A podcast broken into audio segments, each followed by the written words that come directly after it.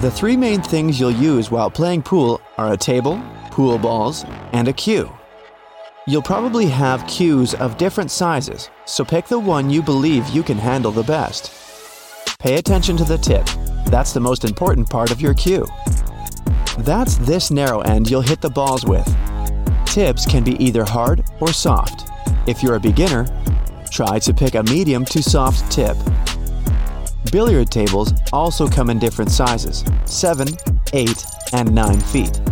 It may be easier to use a shorter cue if you're playing on a smaller table. Next, the pool balls. They are numbered from 1 to 15. The balls numbered 1 through 8 come in solid colors, while 9 through 15 are striped. Their colors are coordinated according to the numbers. 1 and 9 are yellow, 2 and 10 are blue. Then we have red, purple, orange, green, and 15 are maroon. The ball number 8 is black. The cue ball is white and a bit heavier than the rest of the balls. That's the only ball you directly hit with the cue during your game. You want the white ball to hit the others and knock the ones you hit to move them where you want them to go. When you're starting the game, you put all the balls, except for the white one, in a triangular rack. Set up all 15 balls within it. Arrange them so that one solid color and one striped ball are in the corners of the last row of that triangle. The black ball is in the middle of the third row. Different people set the rest of the balls differently. Some prefer to place them randomly, while others make an order one solid color, one with a stripe. Slide the triangle over the pool table so that the ball in the first row sits on top of the light spot you see in the middle of the table. The spot is there to tell you where to place the rack. Remove the triangle. The player that goes first breaks. If you manage to place a ball into a pocket, you claim the type of ball that got in solid or stripes. The other player gets another type. If you place both types into a pocket, you get to choose which one's yours. And whichever type of balls you get or choose, you stick to it until the end of the game. Now, both of you want to sink your balls into the pockets until there's only ball number 8 left. If you sink it first, you win. But if you sink the white one with it, you lose. The white one needs to stay on the table. If you inadvertently sink another player's ball, it's their benefit. If you sink the 8 ball before all the other balls are in, you lose. If you scratch on the 8 ball directly, once again, you lose. Everyone has their own preferred hand position, so it may take a while before you find the one you're comfortable with. If you're right handed, just hold the base of the stick with the right hand. Rest the tip of your cue, that narrow end, on your left. Do the opposite if you're left handed. You can also put the index finger on the top of the stick and the thumb at the bottom of the stick. Hold the stick tight. This way, you can have better control over it. Some players like to rest the stick in between the fingers in a flatter style, while others prefer to rest the stick on the index finger. Don't move that hand. Move only the back arm when you want to hit the ball.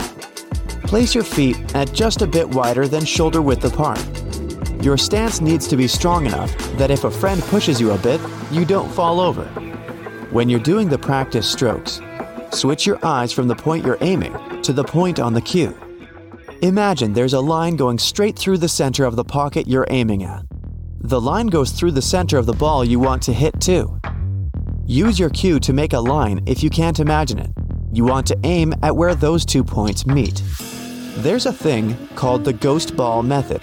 You imagine the cue ball located where it would need to be in order to make the regular ball go in. This helps you to visually imagine the ghost ball to see exactly where you want to send the ball. Hit away. Try to do it straight and with power, without letting the cue get away somewhere aside. Practice with easy shots. Sometimes you need to hit harder, and sometimes it's better with a softer touch. Don't grip the cue too tightly. If you're a beginner, you may think the harder you grip it, the more precise you'll be. If you hold it too tightly, you may raise the end of the stick when aiming.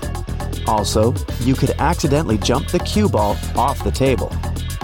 Try to keep the grip loose, but strong enough to pick the stick up off the pool table. It shouldn't touch your palm, and the pinky finger can stay free. That way, you have better control. Beginners may move their upper arm too much when shooting. Try to imagine the system of your upper and lower arm as a pendulum. The upper arm stays still and even all the time.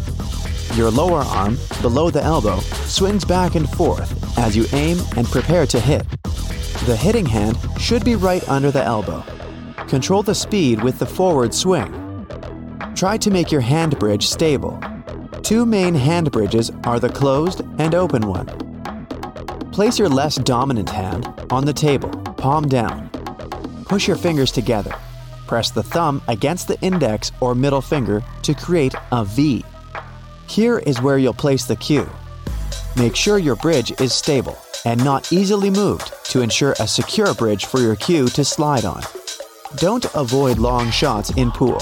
The distance is bigger and it may look harder, but it's all in your head.